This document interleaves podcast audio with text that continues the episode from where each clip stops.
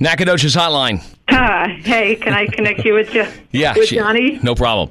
Hello? It's that, you know, that's funny. I answered the phone, Nacogdoches Hotline, and I didn't know that it was going to be Jackie. in every city in America, there's some weird street name that has a weird spelling or weird pronunciation. I was thinking back to San Antonio going, I was in broadcast school, and some gal, we were doing a pronunciation test, and she pronounced Nacogdoches Nacho Doggies. Being from San Antonio, that's really funny for me, because... I saw that street many, many times. Oh, yeah.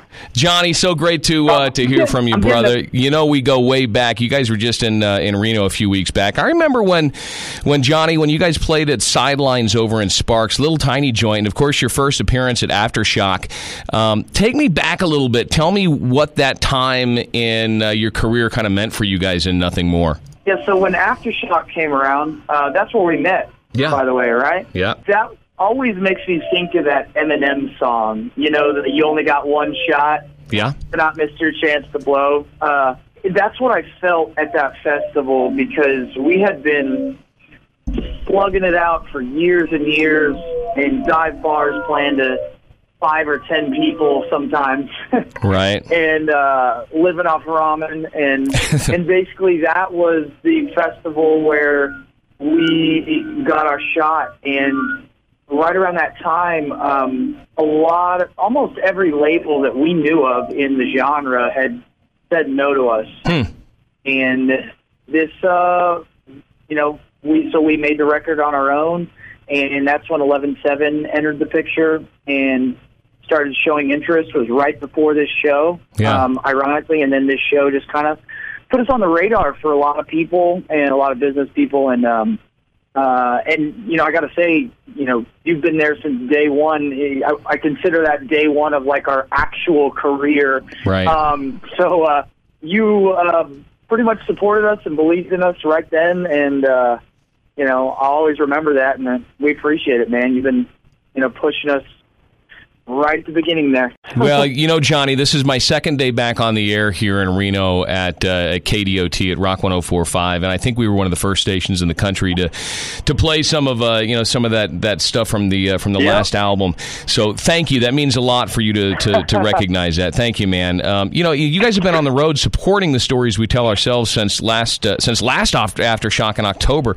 Tour taking you all over the place, including Europe.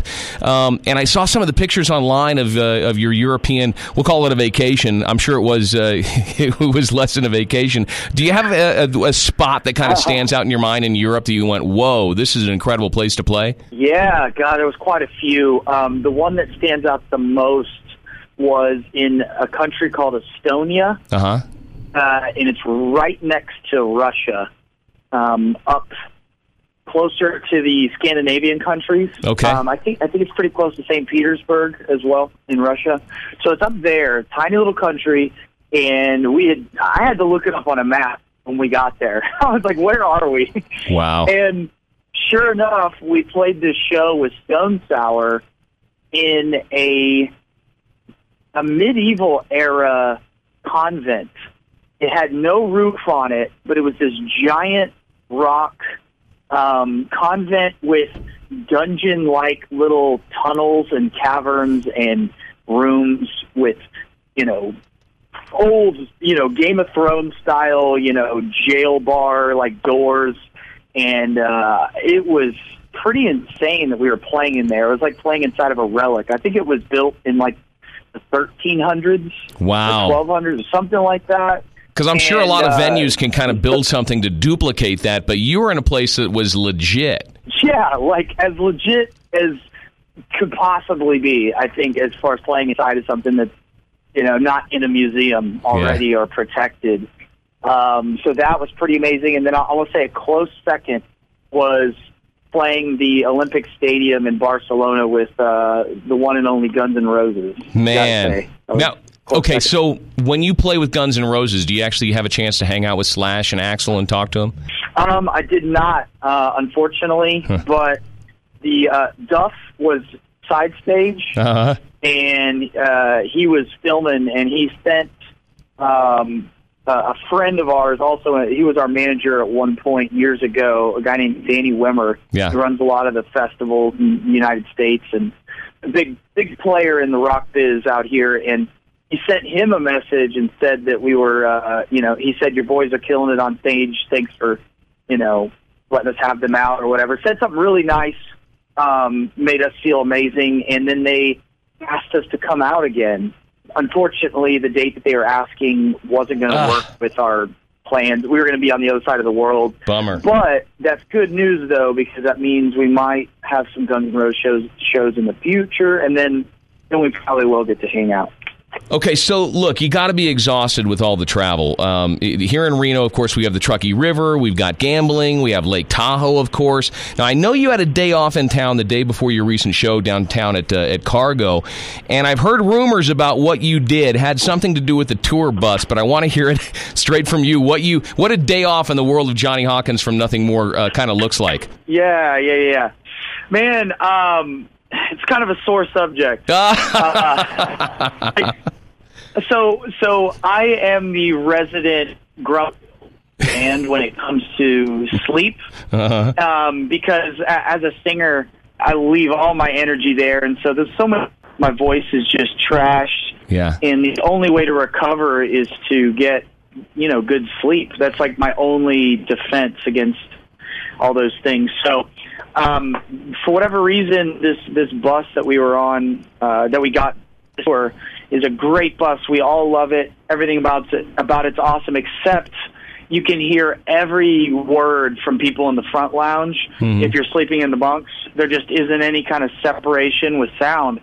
So it kept waking me up when people were having drinks on the bus or inviting people on or, laughing real loud. So I went to Home Depot on my day off and sketched up designs about how to rebuild an entire doorway.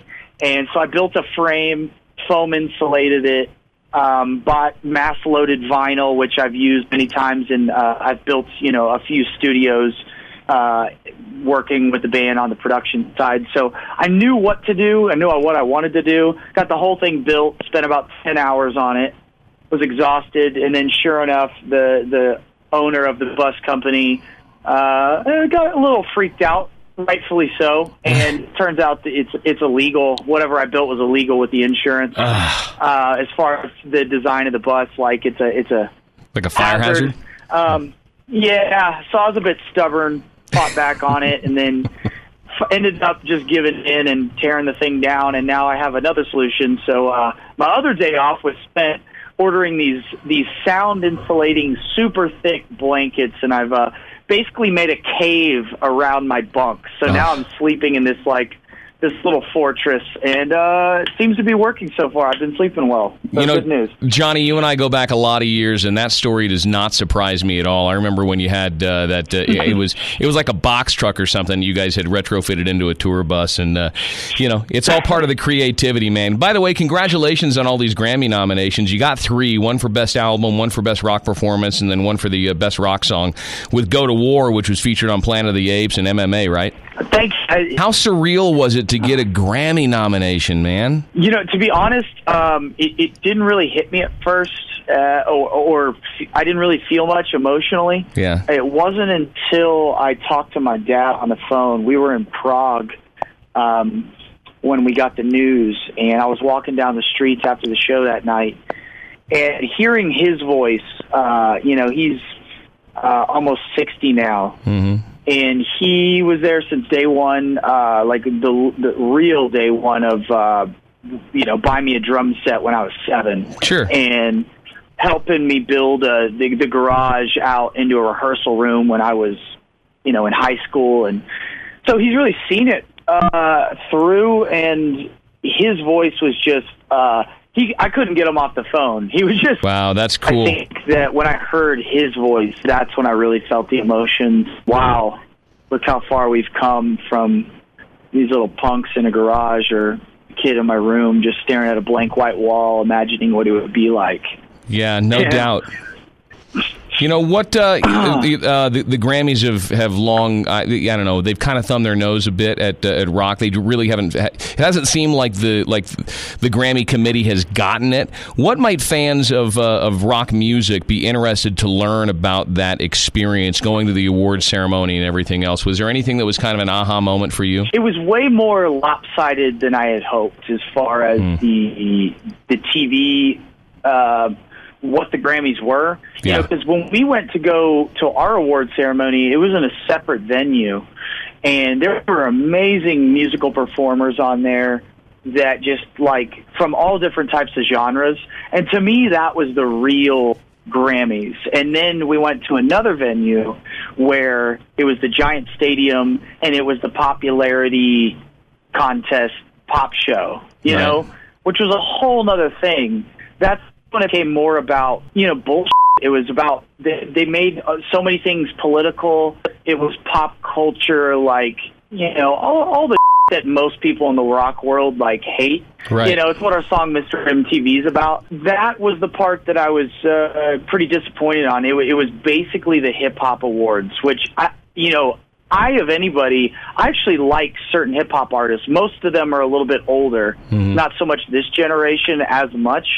But I was like, man, come on, I thought this was about music. And to be honest, if it wasn't our first time, I don't know if I would have gone. The fact that it was our first time and, you know, and our friends are so excited. We're like, you know what, we're going to go. We're going to experience this. But I respected Avenged Sevenfold and some of the other rock bands that didn't even show up. I totally get where they're coming from on doing that, too. So, yeah, it was a lot of mixed emotions for a lot of different reasons. Life on the road, I would imagine, can be a little unhealthy. Do you have a favorite fast food chain? And what do you do to kind of remain, I don't know, arguably the most fit rock frontman on the planet, aside from trying to get sleep? Usually fast food becomes my favorite really quick if it's 3 a.m.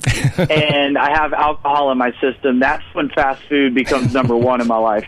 I'm going to say Taco Bell's probably my number one next morning hang. The new song is called Just Say When. Now, when you played this song here in Reno, you mentioned the song has a very special personal meaning. Can you tell me a little bit about the story behind the song?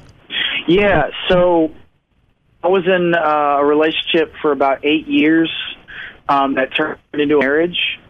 And this was with a girl that I met at the calendar day of my mother's death. So I had said goodbye to my mom. Family was in mourning. Went out with some friends because it was a long battle with cancer. So it, you know, at this point, it was almost more of a relief because we had really kind of mourned her going away so long over the course of that last year. And so I really just wanted to go with friends and pretend like everything was okay for a little bit, and met this girl, and from there we started talking and turned into a relationship. And if we would have met, I think, in a more stable emotional place, the story could have been different. But that led to an 8-year relationship, and at the end of that, I was in this stage the last 2 years where it was basically that in-between where it was like lukewarm, and it didn't feel right, but it felt wrong to let go as well. It almost felt like a rock and a hard place. And that's where those lyrics and that feeling came from, because I did let go because I felt it was the right thing to do long-term for both of us. And but it was a painful process because there was a lot of history and a lot of emotions tied into it. Well, Johnny, I appreciate you being able to put those emotions on paper. You know, a lot of strong men would not be able to divulge their soul like you've done so well throughout the years on all the Nothing More albums, man. And I just appreciate you. You know, I love you like a brother, and I can't wait to see you again. I'm not sure if it's going to be on, you know, this album cycle or next one down the road. But take care of yourself, and thank you so much for giving me a call today, Johnny. Dude, thank you, Jay. And next time I see you, I would love to get some barbecue. Last time I was in the middle of a project building a door for the whole tour. I hear you. We always love the cookouts, man. Look forward to seeing you again. Hell yeah, brother. All right, be safe on the road. We'll talk soon, okay? All right, will do. All right, thank you, Jay. Bye. Bye, man.